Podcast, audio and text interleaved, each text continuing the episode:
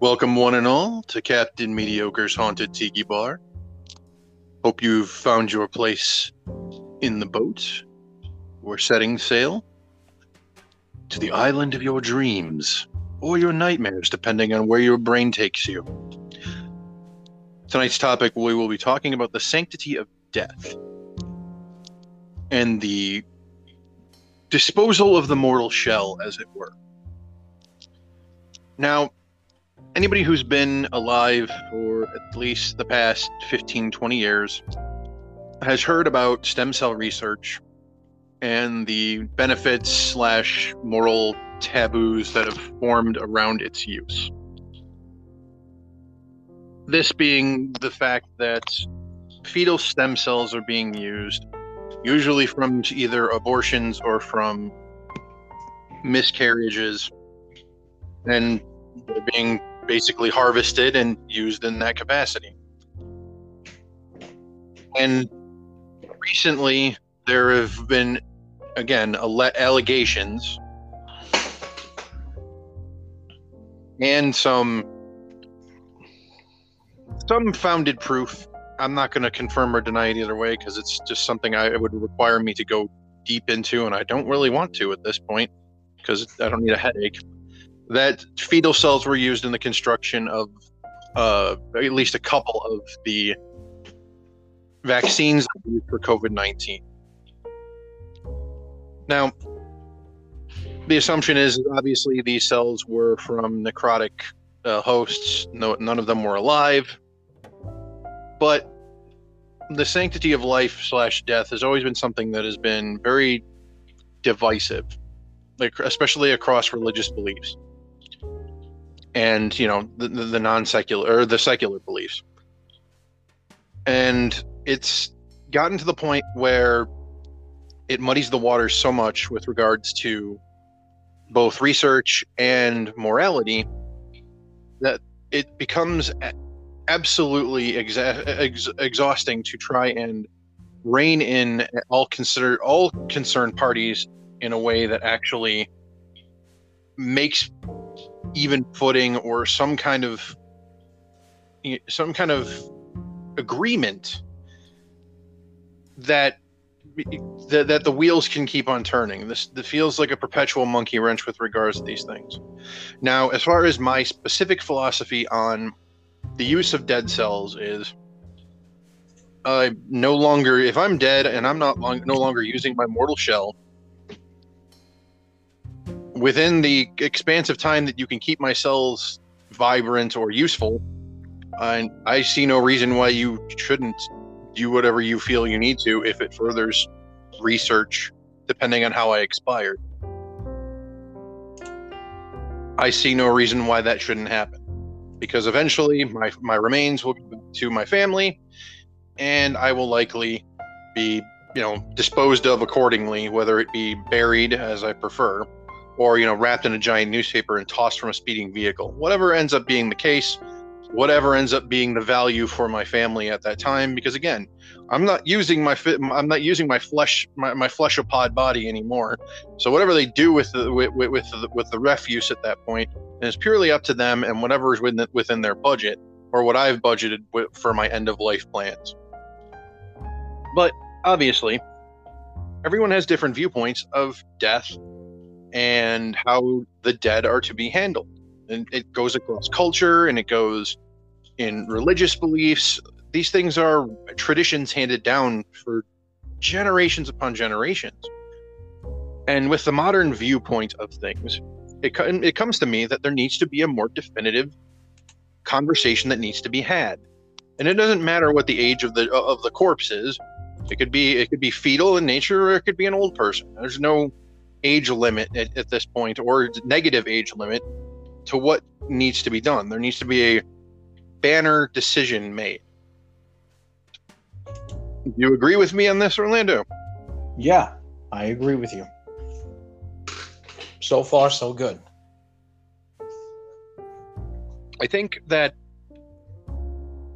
if we need, if we can, you can never. What's the what's the saying? You can't make everyone happy. You can only make some people happy some of the time, or you can't make everybody happy all the time. You can only make some people happy some of the time. Yeah. With regards to this, I think at the end of the day, there just needs to be a gen- a general dictum that we all go by with regards to r- w- w- decayed remains. And if you want to create special caveats for specific circumstances, they should be instilled at the time of the disposal of that particular unit, as it were. Because if you look at a lot of the modern takes on things, I mean, people are getting their remains cremated and turned into diamonds that are being displayed in rings. Some people are having their their ash, their ashes mixed with compost and turned into a tree. There's so many different ways uh, at this point. It's the myriad ways of disposal of one's form at the end of life is is is absolutely mind-boggling. Not to mention the myriad traditional ways that still exist. You know, burial, traditional cremation. I'm sure someone's still practicing the Viking art of the uh, the the sea the sea burial. You know, if I was a mariner, I would love to go out that way, but that's beside the point. Um, allow me to at least play devil's advocate, at least for a particular moment. Um, if you want to, but I haven't really picked a side anything yet. but the arguments that you have so far kind of leans in more one way than another. But I digress. So I do need so I do need some resistance. So give it to me. I, there can be no innovation Okay. without conflict. Let's do it. Fair enough. So you discussed on the methods on why people on how people uh, discard the, or I should say, uh, pay their respects to the dead in in the manner of how they are uh, disposed of. But the one thing that is in particular that you seem to uh, may have lapsed out is that these are people who have essentially lived their lives, maybe cut short or whatever, but we're talking about people that, for the general part, have lived out full lives and have made their wishes as in accordance. If we're dealing, if we're discussing fe- fetal cells, stem cells, we're talking about uh, a being that never had the opportunity to live. True. And that's where things get interesting. At least by my perspective. Again, everyone has their own take on how life goes as far as you know, the the process of death and things are concerned. How do you pr- here's a here's something to really kind of think about. How does one uh, deal with a situation where there th- eh, eh, with the, there is a creature that has not experienced anything beyond rudimentary things such as loco- basic floating locomotion, maybe some rudimentary movements, stuff that isn't retainable as far as basic memory is concerned. It's just more of a instinctual or almost muscular, uh, almost you know, basic flex function. Yeah, essentially instinct. Right. How do you recollect somebody something like that would register as a thinking, feeling creature? You because remember th- when it comes to when it comes to the, these sort of situations, to me it feels like the, the the aspects and traits are being placed on these on these beings, or at the very least as proxies for people's own personal perceptions whereas the actual the actual fact or at least the visual facts of the matter is they're not sentient at the particular stage in question Now, yes, and that's that is a fair point to make. But then here's my counter argument. We have there are plenty of creatures in which we acknowledge and identify as alive despite the fact that they are not sentient. Look at sea jellies, for example. They are creatures without brains. They are creatures that are essentially nerves among soft tissue. They don't swim. In fact, they have no mean they have no ways to swim. They they rock by the cur- they move by the current of the ocean. And yet scientists, biologists, and marine biologists in particular acknowledge that they're alive. They're living creatures. Agreed. But what we're I, I, think we, what ends up being the, the great the great filtration at this point is that the expectation of higher sentience is the thing that's supposed to stay the hand of people with you know when it comes to uh, uh, extraction and use of cells. And if the, the if that's the hangup at that point, I don't agree with it because, again, the the neural impulses and things that that happen with a jelly, it's got no brain. It is a nerve net situation that basically pushes its function. And what you end up having is a, a living creature in the concept of it eats, it breeds, and it has basic mo- locomotion. But its demise within the within the construct of the animal kingdom, at whatever actually eats it, I'm sure there's something that does, does not play a level of significance. And when you contrast that to something like a fetus, which may or may not, or a zygote even further, these things don't have the, the, the higher brain functions or capacity for h- higher emotions to really be able to set that kind of thing as a standard. True, but it's at a stage where it can't possibly have it at that particular time. It's not there yet. Whereas okay. something like a sea jelly, it lives in its entire existence completely void of it. Yes. And with regards to that, it's a situation more in the fact that it can't survive outside of its current environment. The jelly is bidden to exist in its current environment for the entirety of it, whereas the fetus especially because it's in the in the almost larval stages of development, for lack of better term, cannot survive outside of its current existence. It is effectively, eh, depending on your perspective, a parasite, if, if a, a, symbi- a symbiotic relationship, if you're being more generous. So with with that plus its current intellect level, it's difficult for somebody to be able to attach a specific level of intellect to it. It doesn't have the thought process or capacity to do those sort of things, regardless of what organs may be functioning at that point, regardless of what faculties it has access to, because it perhaps, itself. Perhaps so.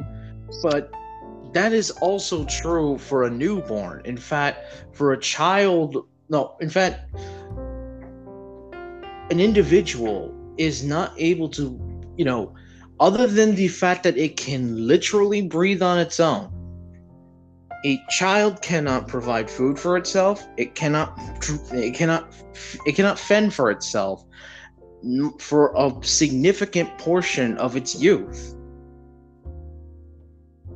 Right, but the point is yeah. the level of, the level of existence it has inside the environment in which it is born into. Well, I mean, if, you really want to get if you really want to get dark with it, we can because you yeah, can talk well, about stuff like yes. the, the concept of the of the prom dumpster babies that end up sitting in there for hours and are end up end up found and managed yes. to survive. One just got one just got found a, one just got found recently in a dumpster dead can't imagine how long it was in there. I, I, don't know. At that point, it really is the question. I'd have to look. We'd have to look into it. But I wonder how long a fetus can. Uh, I'm sorry, a newborn can exist without human without human interaction or human intervention. It can't. It can't been. It couldn't have been that long. If police found it maybe about a week later. So we oh, know God, roughly. I can imagine. Rough, I, can't, I can't imagine it existing. I can't imagine it living longer than at the very most. I'm being extremely generous. A day Yeah, but I'm, I'm, I'm saying like they, they were the police were looking through the through the garbage because they heard they they got a tip and somebody and they found it. But that's beside the point. I'm saying like yes, please. The, like if we're going to be having this discussion, yes, it's got to be dark. It's it's got to be brutal because the if we're going to have the most honest discussion, we can't leave those elements out. So then it stands to reason by that contrast, at least by what I what I perceive. Again, this is my own thought process on this.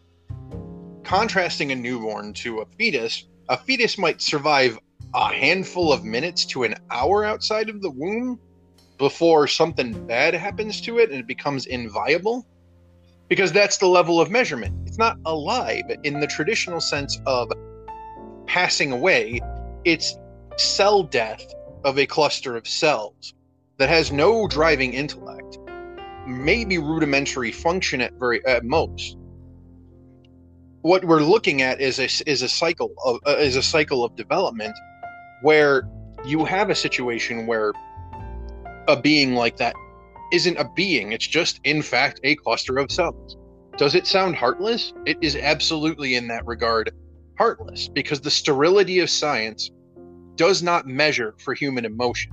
Those things generally, in most cases, are put off to the side. For good or bad is any is another speculation in and of itself. No, it's neither because when it comes to science, science does not uh, science does not exist on a moral scale. Never was. Or we there wouldn't be doing half the things that we do nowadays. The reason why conflict like the, the reason why abortion is so controversial is because we have put a moral analysis on the topic in itself because if we want to go back into the example of the animal kingdom once more, abortions happen all the time in nature. All the time. With plenty of animals to spare. There are so many species that commit natural abortions, it's not even funny. The human race is not alone in this uh, in this particular uh, action and that's the cold, hard truth of it. The one thing that you will not find uh, other Christians, or I should say, the more devout Christians, uh, realizing is that it is an inevitable truth in life. The animal, right. kingdom, the animal kingdom is the animal kingdom is full of that sort of thing, and they do far worse things than we would not do ourselves nowadays but it's it's par for the course for them. For example, uh, just just putting it out there, male lions will murder their young, will murder the young of a of a pride they uh, they dominate. They will murder every single lion cub up to a certain age. Why? Because they will not tolerate being uh, they will not tolerate fathering uh, cubs that aren't his they won't raise them. So they'll simply kill them to make the female ovulate and be ready for mating. That is a brutality and a reality that we live in. Yeah, but the situation as it is, at least at least by the by the counter force that we are talking of, their rationale is, is we are higher functioning beings and we should not be given to the same brutal uh, whims of Mother Nature that lesser creatures are. It's a delusion. And I think that, and I think that's a foolish thing to think. Yeah, I agree. It's a delusion. It's a complete You're, delusion because we we we undergo similar feats that many many other animals in the kingdom in the animal kingdom uh, perform, but we do it on a much larger scale and in a much more complicated manner I don't see. I I I fail to see how we are. The more we try to change ourselves, the more the more similar we are to the the more primal creatures in this planet. I, what ends up happening is there ends up becoming this homogeny with regards to the con the, the with regards to the debate about abortion. The morality of such being generalized for all abortions when the concerns that are being levied by by those who consider themselves pro-life aren't at the fact of abortions they're at the fact of immoral abortions at least by my rec- my reckoning and the observations and the conversations I've had with people who are pro-life. There is this they they, they believe that the reckless use of uh, abortion is a way to circumvent responsibility. And and and and robbing this robbing the world of a potential human being and all that they are capable of doing. I think that's a bit I think that's a bit more, you know, optimistic than most should be. But I don't fault them for having a level of optimism about life in general because uh, I, as somebody who generally is pretty middle of the road when it comes to living with regards to you know the, the benefits the cost benefit analysis. Having that level of optimism is rare indeed. The problem is is it's not being it's not being used for betterment. It's being used as a cudgel.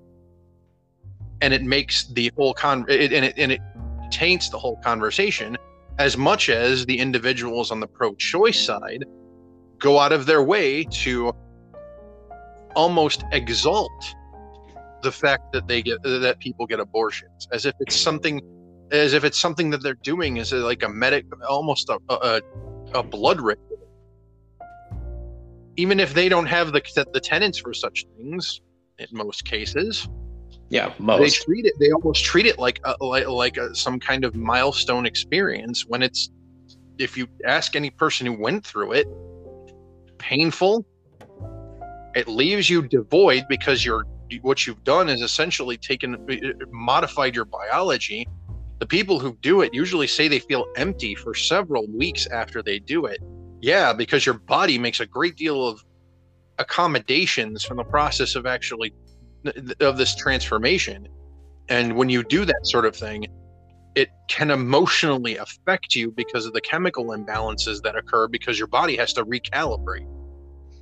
Okay, so and that's and that's fair and all. So, what do you say for those who are teaching the idea that people shouldn't be ash- that people shouldn't be ashamed when they have an abortion? That it should be quite the opposite. That they should be proud that they have it.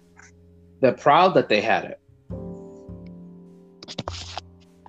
A lot of people like to say this, and it, it drives me up the wall. And I've had this conversation with people that I'm I've been friends with for a while. And their statement is is that because they do not possess the facilities, the the, the, the genitalia as it were, they do not want to comment on such situations. I'm not sure why they feel they need to ex- extricate themselves from it. Maybe because of plausible deniability maybe because of personal beliefs. And so, in one case, it's actually that. And that and to that person, while I don't agree with them w- with their decision, it became an agree to disagree scenario, and I was will and I was willing to um Leave let it, it go, let let north and south be let north be north and south be south. But when it comes to those situations where it's like it's their own business, like yeah, I agree. It, within that context, I agree. when it comes to sorry what was the question you were asking again orlando? I was saying what do you say to those who who teach others to be proud of having abortions and not necessarily because not necessarily you know uh be you know feeling depressed or in more extreme cases feeling ashamed to have it because it is a because the the idea is it should not have it shouldn't be a heavy decision for one to make. Oh some no, people, no, no, no. Take, some people take always. it as a be a he- it, sh- it should it should be a serious decision that one makes. But there are people that are teaching that it's not necessarily a difficult or a uh, or a heavy choice one should make. In fact, you should be happy. You shouldn't have people shame you for it because it's a good thing that you're have that that you're having it. Okay. In the context of that, because there are actually some um, postmodern uh, satanic rituals that have to actually do with the concept of after abortion care. And it's basically they it's viewed as a cleansing ritual. Again, this isn't set in stone things. These are things that I've heard on the grapevine from uh, YouTubers. So don't take any of this as uh, as actual like stricken fact. But the, the the the thought process is that there's a cleansing of shame and depression with with that as a way to circumvent a lot of the biological headaches that come with abortion. So the install the installation of pride is used as a way to kind of push out the, the postpartum effects of, of abortion, as it were. Now, with regards to those who celebrate it as something that they just do as as you know, you know, as the ease of which is like you know changing underwear. To those people, I would say that, and when you're doing something like that, you're not making that decision lightly in the first place, nor should you ever make that decision lightly, because if you, if you are able to mentally divorce yourself in such a way from the process from the biological processes of your existence to be able to sh- to shirk that level of duty and responsibility that comes with that sort of thing so effervescently so so carefree then there might be other issues at hand. It's not an easy decision to make, but I don't think there should be shame and ridicule for it because the situation, especially if all if all decisions were made and all consequences were weighed, it was a decision that was made with all intent to ensure that the that, that the creature that they were birthing didn't have a terrible life in one way or in one situation or another. Again, situations can change. Life is a mercurial experience that sh- that goes up and down as we as we as we persist. But everything's a cost benefit analysis in regards to what you do with your life at its most rudimentary function. So you're always going to ensure that you're making something that is an optimal decision for your existence within the parameters of your hopes and dreams for the future, whatever they may end up being. So I don't think people like to say that it's such an easy decision to make. It depends on your definition of easy. If you are somebody who habitually goes out and is promiscuous and the morning after pill is your birth control pill, then it would seem very easy to you to be able to do that kind of stuff because you never actually even contend with the majority of the consequences that may ever actually occur, which is fine. That's a personal decision.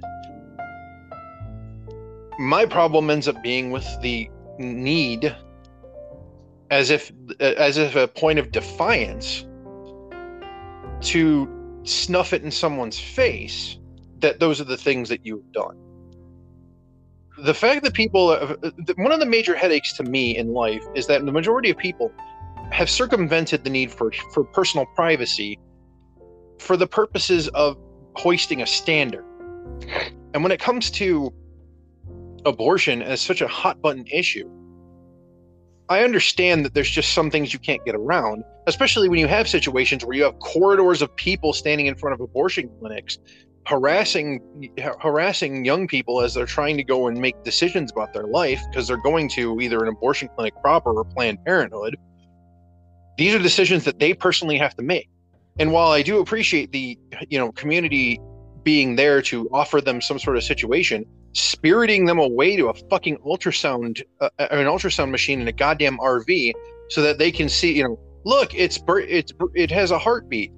You, you think this hasn't been thought through or are you just trying to inst- are you just trying to trigger the guilt so that they go off and do something stupid with their lives? To me that that seems much more anti it's less effective than than you'd imagine it to be. And using that as a methodology to strong arm somebody into making a poor life decision because it's something that you don't personally believe is something they should do is forcing your personal beliefs on them. And within that paradigm i don't i will never agree with it. I do not i am I, at the end of the day i'm always going to be pro-life because ultimately it's the decision of the person who's carrying the life to mm-hmm. make the decision to carry it. Don't you mean pro-choice? I'm sorry you're right pro-choice I was about to say, whoa, wait, what? Some, something doesn't add up here. What is going on here? My apologies. No, no, no. Fair enough. You get, on, you get on a you get on a tirade and your brain goes in eight different directions. It just happens. And this is one of those things that just always frustrated the, the, the living daylights out of me. It's why I will always be pro-choice. But when it comes down to it, the uh, the people who have the philosophy of safe, available, and and rare, when it comes to abortion, I can't argue with their logic. but then you, but but now you have to start really laying down groundwork as to how these things are going to function in life, how how these are how these things affect how we deal with the dead, especially of a negative age bracket when it comes to the human remains, I think we've pretty much eh, eh, from from age one and up, and even in the months, I think we've got that pretty much nailed down with regards to disposal and treatment. For the most part, I mean, the, the poverty-stricken people usually have their own set of problems, and that's something that never truly gets ironed out in an effective way. Look, look, you can't this is going to sound horrible but you know you can't do don't count the poor because the poor always has a problem. There will always be an issue with the poor. That is a given. It's not something that needs to be detailed out. It's like the poor always have a problem. Since it's since the inception of uh, of society. That's fair the, the, the, we'll leave that we'll leave that as gray and nebulous as it's always been uh, unfortunately. Yeah. But i think when we hit two when we hit two zero and the negative age brackets there's this perpetual constant resistance on both sides the immutable object versus the irresistible force scenario. For whatever reason profit gain personal mor- moral beliefs whatnot on disposal and if you get down to brass tacks when it comes to it, it seems pretty straightforward to people who make who, who are, are logical thinking human beings who have a perspective that isn't completely and utterly clouded by a specific dictum or judgment by a, by a quote unquote higher religious authority. It's not even that. It's more um the logical the, the logical think practically. They think they think practical. So it only makes sense that you would go ahead and use uh, you know fetal fetal tissue and stem tissue for uh, experimentation or in research. I mean hell even though it's technically illegal Governments do that with human beings, living human beings, all the time. We do it with animals. We do it with other people. We don't mention it. I mean, why, hello. Hello, Tuskegee experiments. But it's something that people do. Hum- humans do it amongst living humans. The practical reason would be a fetus can't talk. It was never capable of it. So there's no guilt in it. Because there's a, it's when you get down to the scientific criteria of a human, it's much easier to divorce yourself from the more, more the, the more tradition based moral aspect of of either religious belief or you know more village based yeah. uh, traditions that would kind of dictate that that sort of thing should be frowned upon, if not never practiced. Yes. What you end up having is is, is a level is this is this dis, disjointed distortion by both sides to paint the other in a way that makes them seem like they're monsters. It is the reason is because the side that fights for uh, pro, the ones that are pro-life, they're the ones who are adamant on quote unquote showing res- at least some semblance of respect to the living and the dead. These are creatures that these are fetuses that will never have an opportunity to live. They're done. They never had they were denied the chance to live and now they will never have that opportunity. Whatever they could have possibly have been, it's gone. You're you're basically trying to create a receipt out of thin air for a life that a, a life unlived. Yeah. And when you look at it in a practical and a utilitarian, that is that is the practical response. A receipt of a human that didn't exist, but that's because you denied that receipt from being created in the first place. It was already under process, and you canceled it before it finished.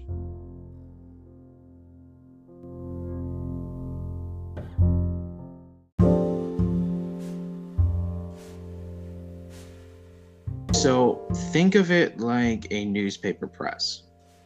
Everyone's getting their orders, it's printing out perfectly fine then there's an emergency shut off. And when that shuts off, it leaves quite the mess.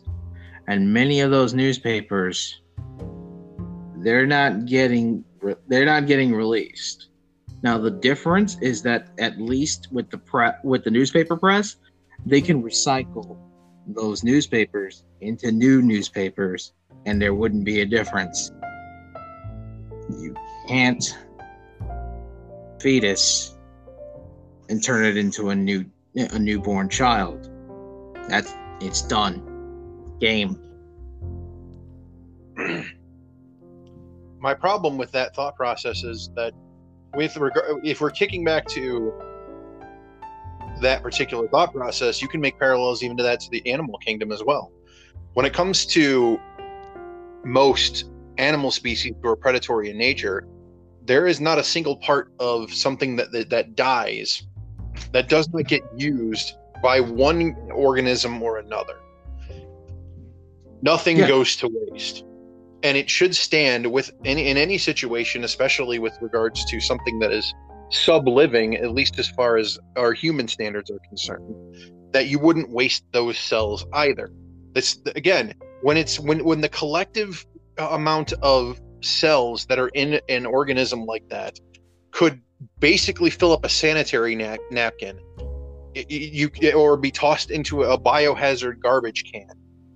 It's very difficult for me to contextualize going out of your way to give it a burial or you know set you know put, you know carve a boat out of out of a strong a strong birch and you know shoot arrows at it and sink it into the ocean the, the theatrics seem the theatrics are wasted on a situation where though there's viable information genetic information there that can be used for the greater good of humanity. True but again like we spoke uh if we're going back to the human uh the human standards that we have uh it's some it's still a being that could have been any single one of us.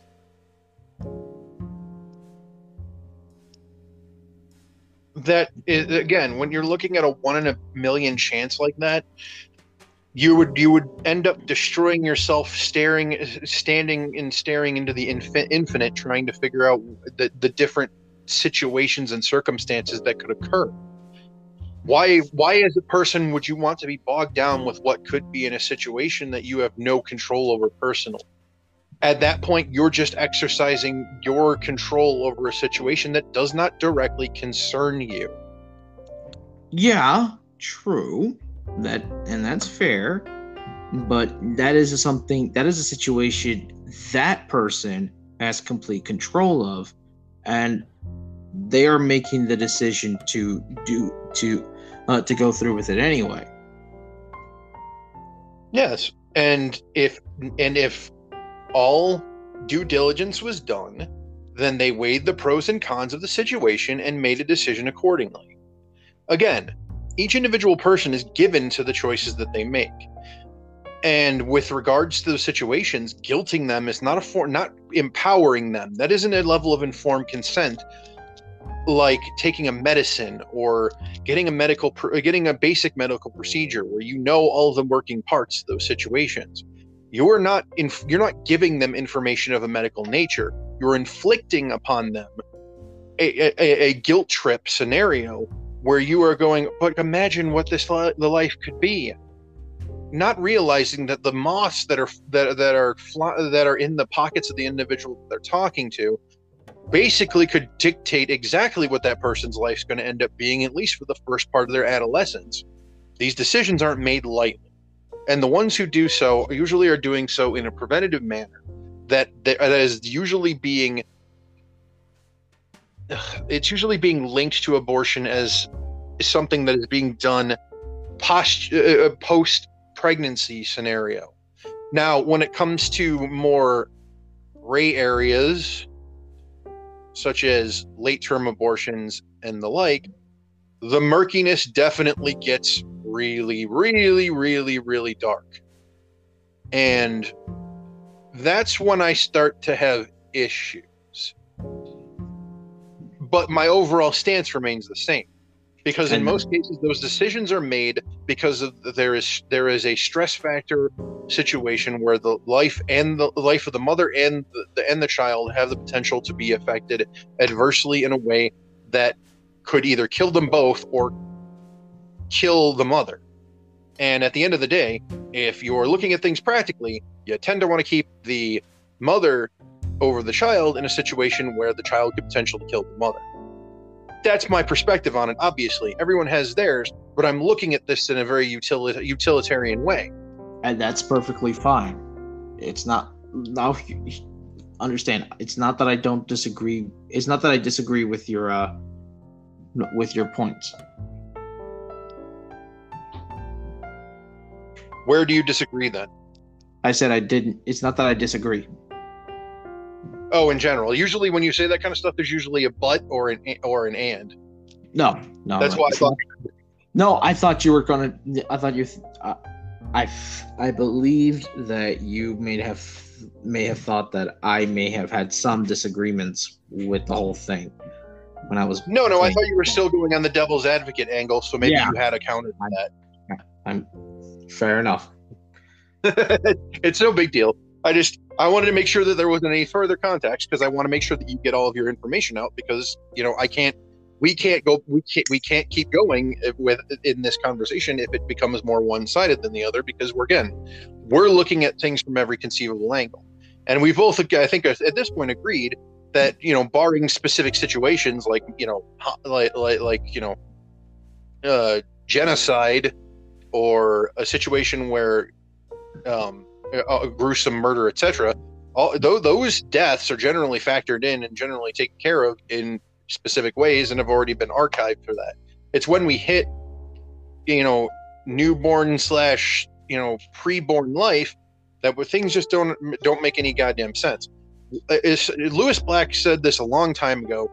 and It is hard for me to disagree with his with his thought process. A final definitive answer a, a set in stone answer needs to finally be made determining when life starts. The parameters of such need to be laid forward. What what is considered life by the by society? Because if I were go if I were going by that particular scenario, basic human thought processes instinct of sur- uh, fully fledged inst- instinct of survival, basic motor functions and ability to reason and absorb information, basic grasp on human emotions would be when a, a creature at that point exists. So like newborn and on would be that would be that time frame for me. But obviously, you could make arguments to go to the eight, the seven, eight, nine months when there's a certain level of fetal development, where they have mobility and motion, but they're not at the rational thinking feeling phase. If I had to put a hard fast on it, I would say when the mother starts showing, if you really want to be technical. And in most cases, if you look at the way abortion laws are set in most states, that's about where it is. I believe it's five to, five to nine months was, I believe, the the cutoff point. I could be off by a month, but in general, it seems about right because you're you're now wading into the second slash third trimester scenario where where fetal viability becomes much more conducive. And obviously, with premature births, there is a point when the fetus can live outside the womb, but now without a great deal of tubes and wires and you know nutrient slurries and a bunch of other factors essentially it doesn't it's not viable on its own own. It's viable in an extremely controlled environment scenario. Okay. That's the that's what needs to happen. Otherwise at the end of the day it might as well be a mini pizza in a freezer section like lewis black says because we're spending a great deal of human intellect on something that still happens despite the protestations of people who are pro-life. And here's the me, and, and here's where I'm going to disagree with Mr. Black on this. It's not about when we can determine life uh, life begins. It's at what point do we value human life? because there are many aspects of our society right now where we can both be compassionate, caring, and helpful to our fellow man. And at the other side of the coin, where we will not give a single fuck, pardon my French, about what happens to even full grown adult human beings. One of the biggest arguments for pro choice is that when the child is born, often there is no little to no help for the mother who could not care for the child anyway. So at what at what point do we value human life? If we value it at conception, then there should be more then we should be doing more to aid the mother of the child at conception because we should, at the very least, uphold those values. But if we're not, then we are essentially wasting our time at determining when life exists when we can just as when we can just as easily discard a fetus as we can a full grown adult.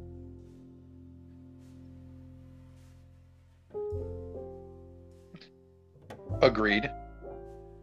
But my question ends up being is the people who are contesting these situations they don't offer viable alternatives for the for the discarded fetal tissue in question.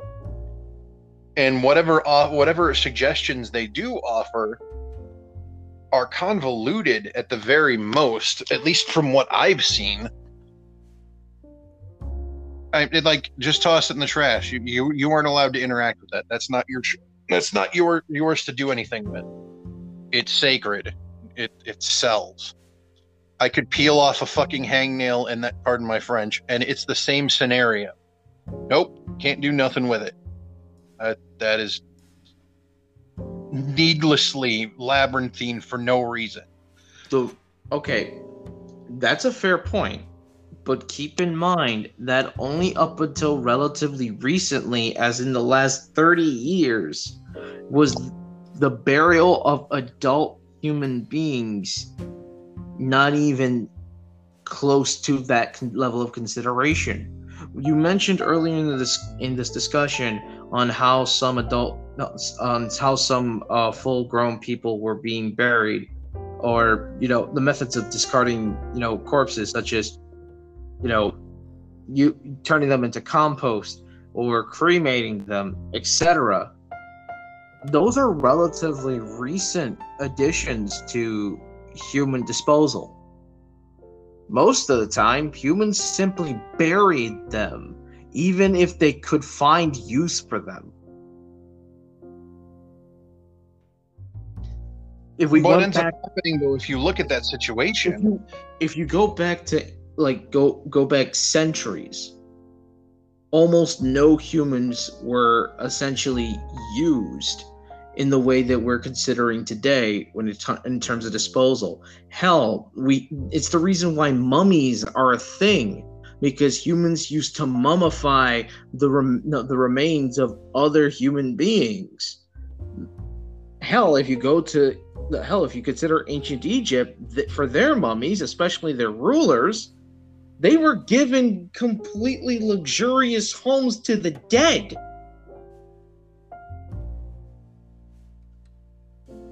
Despite them never ever needing it. I'm saying that for for the longest of time, humans, when they had a greater respect for the dead, did not need to, did not need to find a reason of use for their dead. Now, granted, I will give you that there are plenty of other examples where humans were just as, if not far less or completely inconsequential, such as, I don't know, you know, mass graves and whatnot. But for the most part, human beings had some had some sort of respect to a level of degree for their dead. It wasn't necessarily done so in practicality. It was merely for the fact that the in the absolute inevitable acceptance of our own mortality we have at least some sympathy a uni- what should be a universal level of sympathy and empathy for the fallen my counter to that is with regards to scientific innovation if you look at it it's something that's much more recent in human history contrasted to the more to the to the religious and tradition based um rituals that were enacted on the dead before. And yes they are expressions of you know dignity for dignity for the dying and the dead in one way or another whether it be through through something much more you know locally traditional or something much more universally religious. And to me respect for the dead should always be observed. But if you're looking at it from the if you're looking at it from the reverse lens at least at least at least pre-death in that regard this goes back to our conversation where we talked about immortality. And locked within the dead usually is the secret to some sort of life, some sort of quality improvement of life. And while I agree that the majority of a mortal shell should be discarded with, you know, some level of human decency, I don't believe that at any point there shouldn't be an opportunity to use the the, the corpse as necessary to benefit humankind to that point. As I stated before, the, the person using it's no longer occupying it in one form or another, depending on your religious beliefs. There's nothing really for them to do with it at that point, as they cannot cognitively move its locomotion, nor would they be, you know, particularly perturbed if you took pieces here and there, as long as the whole of the unit's still in place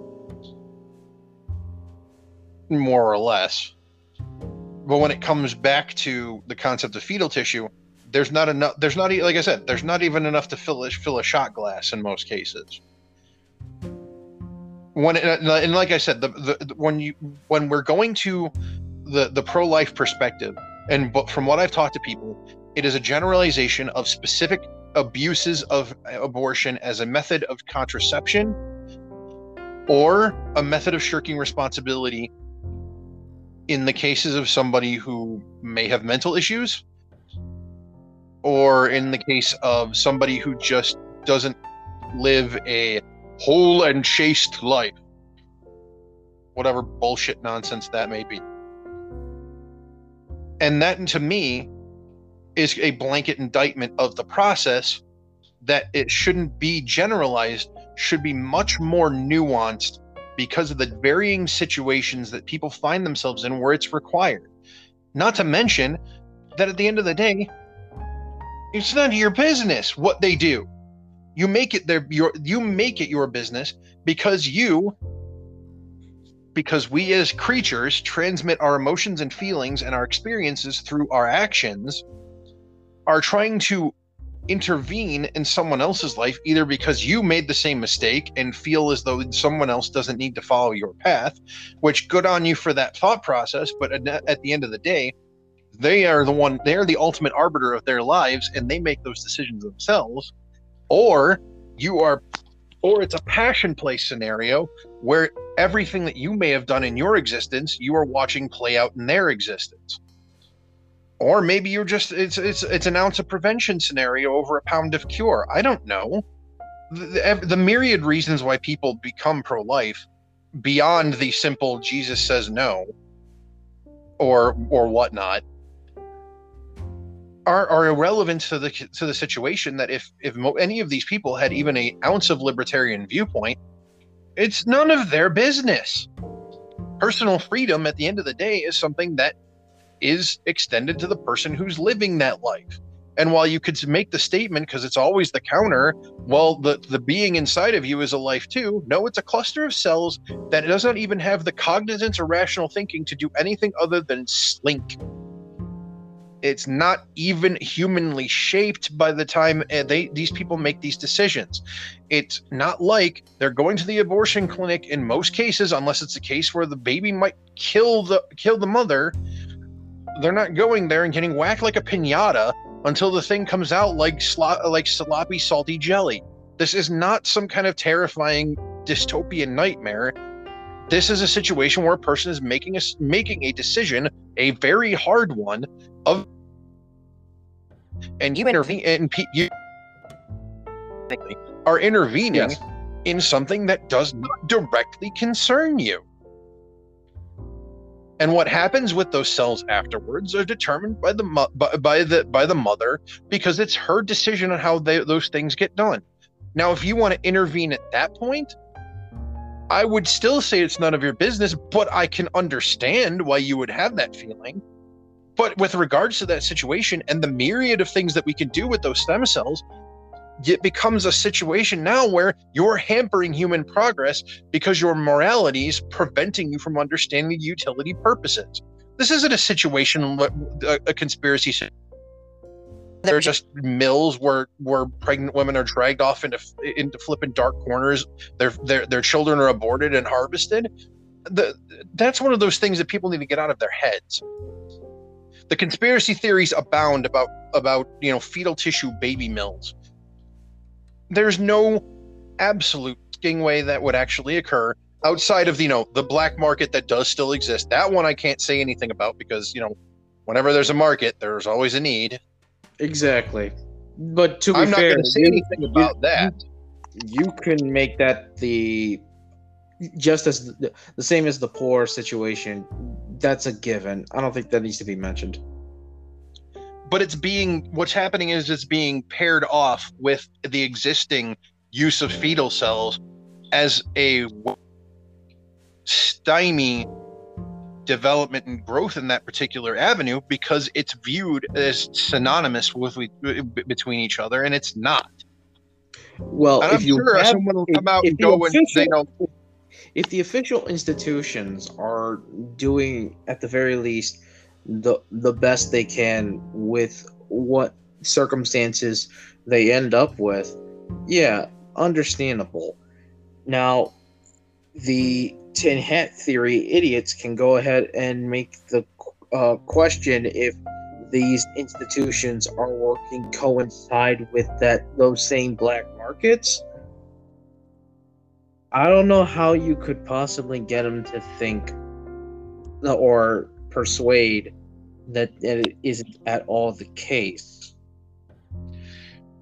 My problem is this: when I see an uh, when I see someone pop up on YouTube with an article that goes, you know, Planned Parenthood is selling fetal remains to universities. My response is, yeah, and it's the same way somebody would sell uh, would give their body to science when they're dead. It's a it's another it's cadaverific essentially it's not quite the same because at the least when the person do- donates their body to science they're making a conscious choice while they're alive to do so.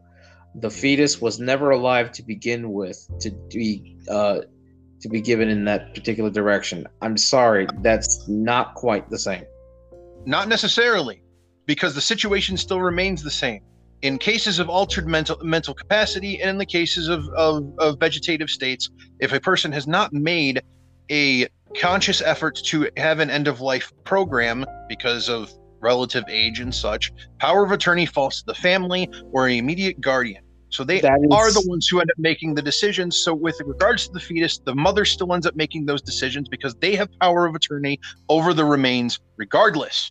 That's that's under le- that's under legal uh, conditions. We're not. Uh, I mean, I'm not sure if we're st- still discussing. I don't. I didn't know if we were bringing legal anal- analysis into this. To a point, we are neither of us are lawyers, but in regards to those situations where I've actually watched the power of attorney play out with other family members, it stands to reason that those again, someone can always prove us wrong. And feel free to leave a voicemail on our voicemail line if you wish to actually counter counter us in any way, I'm more than comfortable reading you know reading your voicemails on on our next show if that's something that you wish to talk about. Anyway, I would imagine through common sense because the superpower that no one has that that would actually be the same case with regards to disposal of fetal tissue. It's up to the mother how it's disposed of. And in most cases, depending on the mental facilities of the person involved, they likely go and just say, go ahead and do whatever you want with it. I'm not going to be able to do anything with it. It's not like they, they're going to be able to afford a burial. They were only could only afford the $300 to get the thing aborted in the first place. That's more of a financial circumstance, but in general, it, it, it's just what it is. It's like in the case of situations where there's a parasitic twin. They some some just discard it, some bury it. Just depends on the situation at hand. But that's neither here nor there. Like I said, the faculty the situation at hand is uh, in some cases an adult can't make a decision on their final life things. And power of attorney always goes to the next of kin in those regards whether it be a significant other or children and they may donate their body to science in that regard anyways. Based on personal preferences again if those people know that the person who passed away well enough they may make the decision well they would want this to happen because of X, Y, or Z. Again, the person's dead. They can't really get any further in, input on you know how that works. And in some cases, depending on the persistent vegetative state, they might not be able to do it because they don't have access to the person in a rational capacity. The and the parallels to that, and a fetus who doesn't even have the facilities to be able to talk, you know, the phantom receipt scenario as we've created. Yeah, it's it's a situation where it's the same uh, roughly I'm sure again someone can say that you know that's a lot of gray areas and such, but again, what are you gonna what can you say to the situation of, of what ifs if that's all you're gonna dwell on at that at that particular situation? There are a ton of people who are already suffering who don't get any kind of any of that consideration in and of itself. Being more concerned with something that hasn't even existed yet, when you have orphanages full of kids who have no who have no homes, to me, reeks of hypocrisy that can't I can't even imagine. Hypocrisy, at least by the biggest accusers, because let's let's be honest, those are the ones who are the ones screaming the loudest, and yet aren't really doing anything to combat to combat uh, the problem. They're just shaming others for the no, for for whatever reason, for whatever whether they're overly zealous or they're clearly misinformed. I'll, I'll, I'll stick with the former though. Eh, again, it, it, it, on an individual basis, you, it can go both ways. I'm just personally the, the, the, when it comes to these artificial barriers that are created by by the by, by a moral minority in some in most cases and again my statement is it more regional.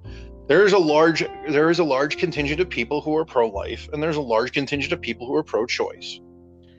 And that's why we have the schism we have with regards to this particular avenue. But when you're doing a but, but even if at that situation you're discarding cost benefit analysis for gut feeling and and religious and religious uh, bravado. And those things to me are not conducive to a functional society. If you are doing your due diligence and making the statement what is the benefit to society versus the consequence of us doing it? If it's already dead what to me there's no there there should be no further conversation. It's not coming back to life. As you said before it's not becoming another baby if we repurpose it. Why not get the most out of the situation bad or you know terrible? You're, you're, you you've created an artificial barrier of entry to something that could potentially help so many people and that part I do agree with wholeheartedly. I believe at this point, now that it's already been done, you might as well go and you might as well go along with it. The argument now, the argument though is on that it shouldn't happen in the first place.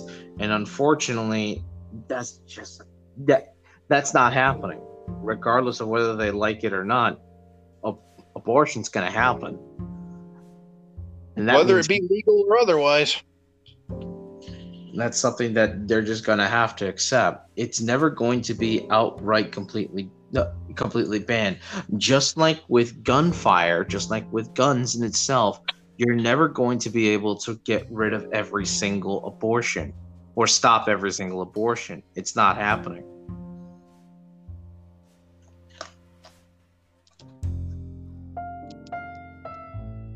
Yeah, but at that point, they just want what they want to do is stymie this situation because there's a to them there there feels to be an overflow or a overuse of the procedure that they perceive. And whether they're doing it because they believe that people need to be uh, be held accountable for their actions which in any particular situation that a person doesn't have control over their, their their their immediate physical form i would agree with that scenario but that's not the world we live in. Abortions are something that can happen. The, the knowledge of which exists everywhere. This is this is long since you know letting the genie out of the bottle scenario. You can't really put it back in whether you want it or not as you said. Yeah. Mitigating it while but by that rationale is just foolhardy. If you are going to state your case, you have the opportunity to present this information in a in a vehicle that can be easily accessed. Whether Planned Parenthood lets you put those pamphlets in there or not, or presents them at, at the time of abortion, is not really relevant at this case. Though standing in front of uh, uh, in front of a building that offers a offers a much needed service and acting like a weird, you know, fetus, fetus mafiosa is strong arming and extremely incorrect.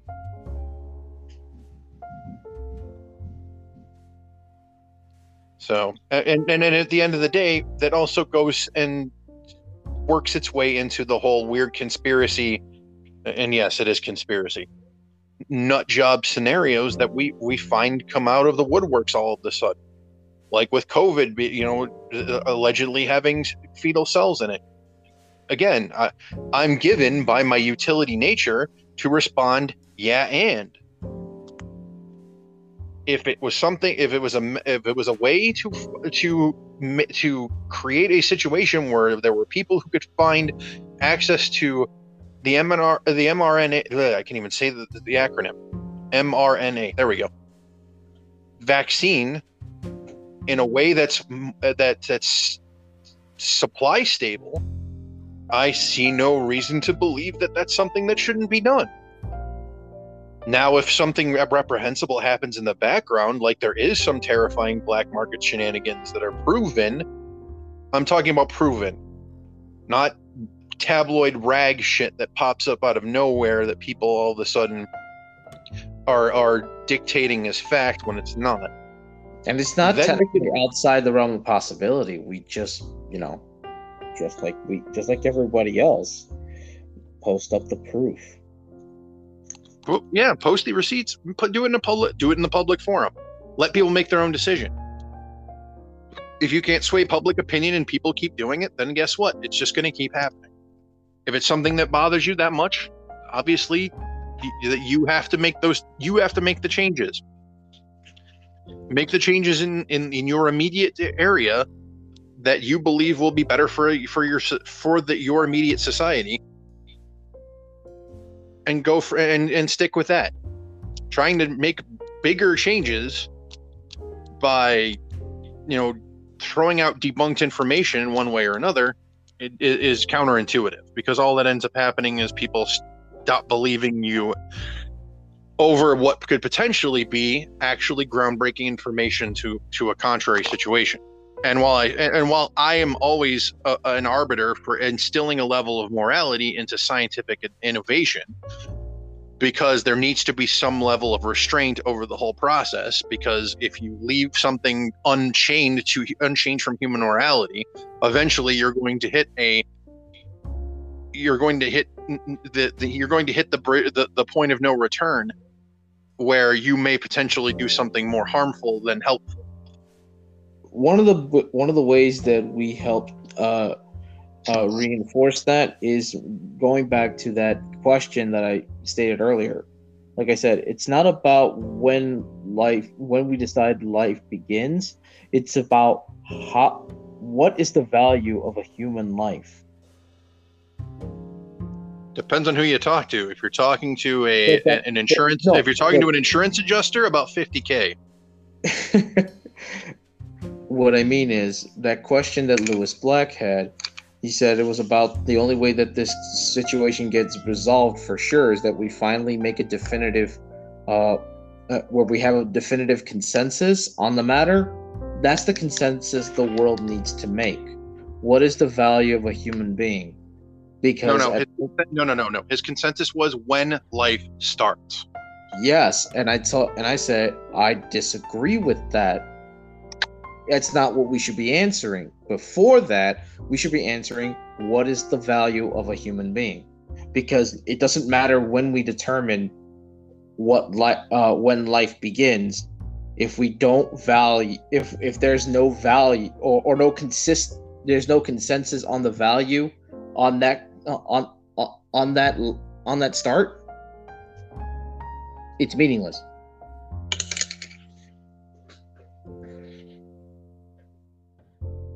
My problem with that is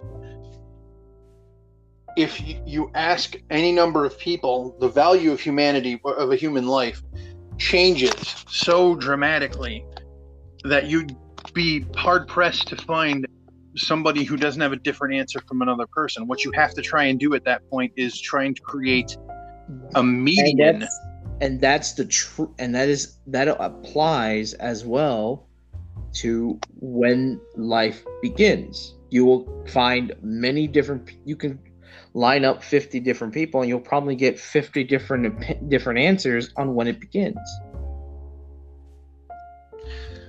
And therein lies the problem. That's why I'm saying there needs to be a consensus. But my belief is that there needs to be a consensus on what is on the value of a human life before when life begins. Because there, because once we make that determination, then we can have a better determine uh, a better consensus on when life be on when life begins. Fair enough. I, I agree with you in that sentiment.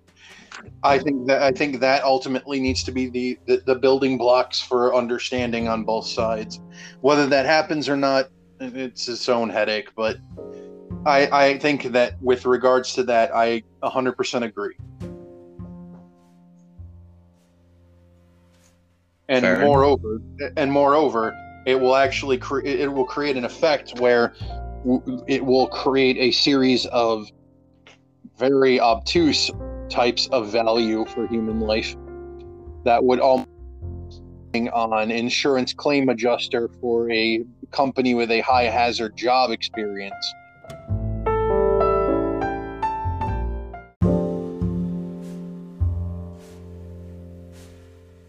Those, especially with like a business that deals with with uh, high hazard uh, job occupations, oh boy, you'll find out that the value of life has a very, def- very definite amount to, attached to it as far as temporal wealth is concerned, and it is mildly depressing.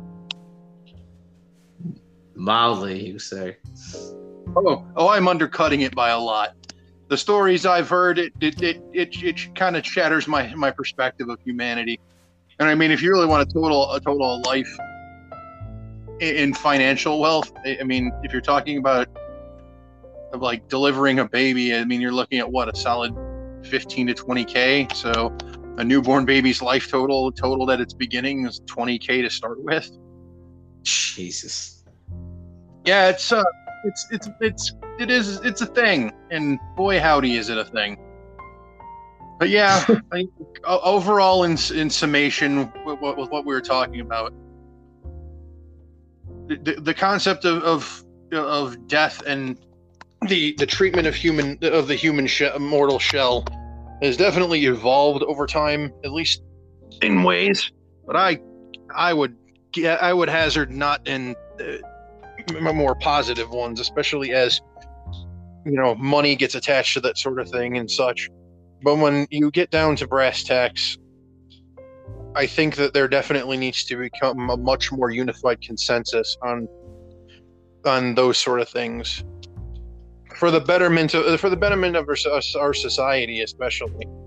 And the ways that you want, and, and the two ways that we do so are in your statement, the value of human life, and within that context, and that being that being you know agreed upon when life actually starts.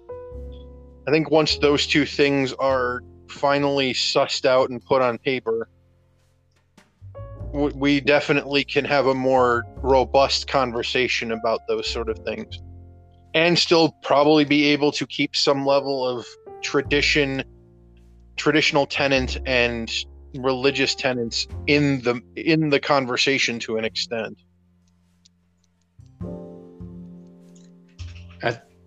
I mean, I, I can agree to an extent. The sooner we can figure out these two particular uh, questions, the sooner we can finally move past this.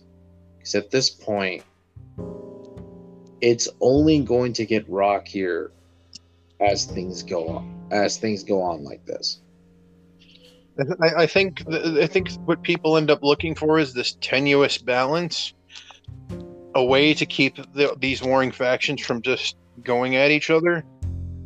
But if conflict drives innovation, I think at this point we need to just let the you know let the doors off the hinges and let let nature take its course in that regard because what we're doing now is not really doing anything. It's just moving it's just walking in place with no real defined direction. If we want to get technical we've been walking in place for the past 200 years. Oh, in many ways. But with regards to human life, it's been it, human life and death. It's definitely been so so much less refreshing. Yep. And boy, howdy, it, it gets exhausting at the end of it. That's why I ended up ended up going with this subject matter this week. Anyways, it's just with everything that was going on with with the with the quote unquote revelations, alleged revelations about you know uh, fetal cells being used to create the vaccines. When you contrast that to religious ex- religious exemptions for a lot of people with that sort of thing, I imagine it's a pull. It's it's like feeding it's like feeding a vegan a, a burger after telling them that it wasn't a real burger. It's a pull. It's a it's a gotcha moment that you shouldn't allow occur, allow to occur Oh please, that's it's more common. you might as well go the the common route, feeding a person the impossible Whopper and telling them it's a real Whopper. I have had those. I could lie to myself, but fair enough. Though the sodium content on those is a bit ridiculous, such as it is, I, I, I can understand why there would be probably levels of animosity in that situation because there might have been a myriad of people who might not have gotten that vaccine if they had known on the initial. This goes back to our statement about informed consent. That Look, to me is is a snow job if I've ever seen one. Look, I I personally was already suspicious when the government was already being, you know, wishy-washy on the level of information they were uh, willing to disclose. All I'm saying is, if you're going to be using stem cells, at the very least, make sure that the vaccine works with the stem cells. Otherwise, what was the point? What was the point indeed? You're not going to hear me argue that one. Thank you so much, ladies and gentlemen. We hope you enjoyed this rather rocky cruise. We it's rather enlightening, and we hope that you, you are looking forward to next week, where we will have a brand new episode, brand new topic. We hope to see you then.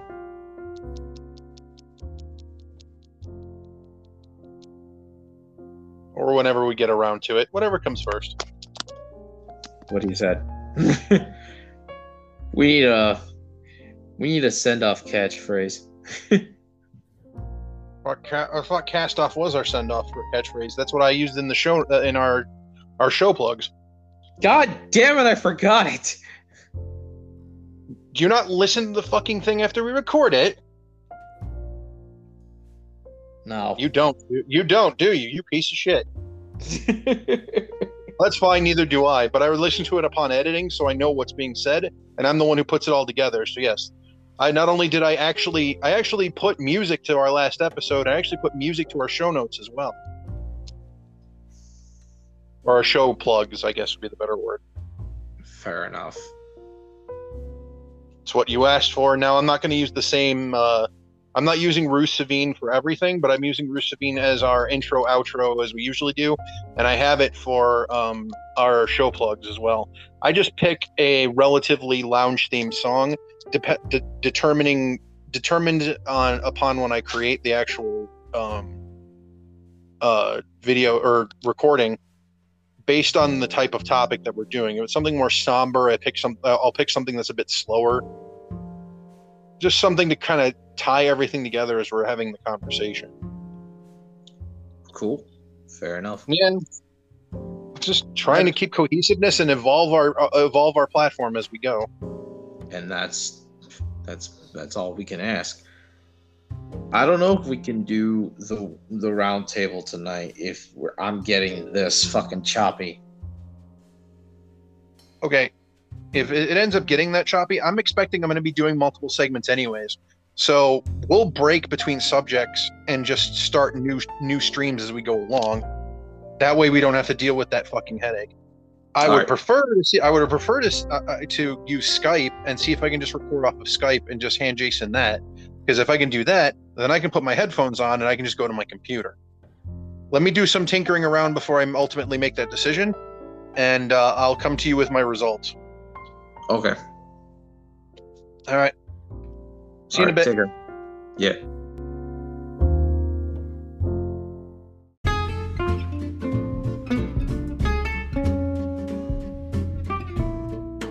Thank you for listening in to the Captain Mediocre's Haunted Tiki Bar.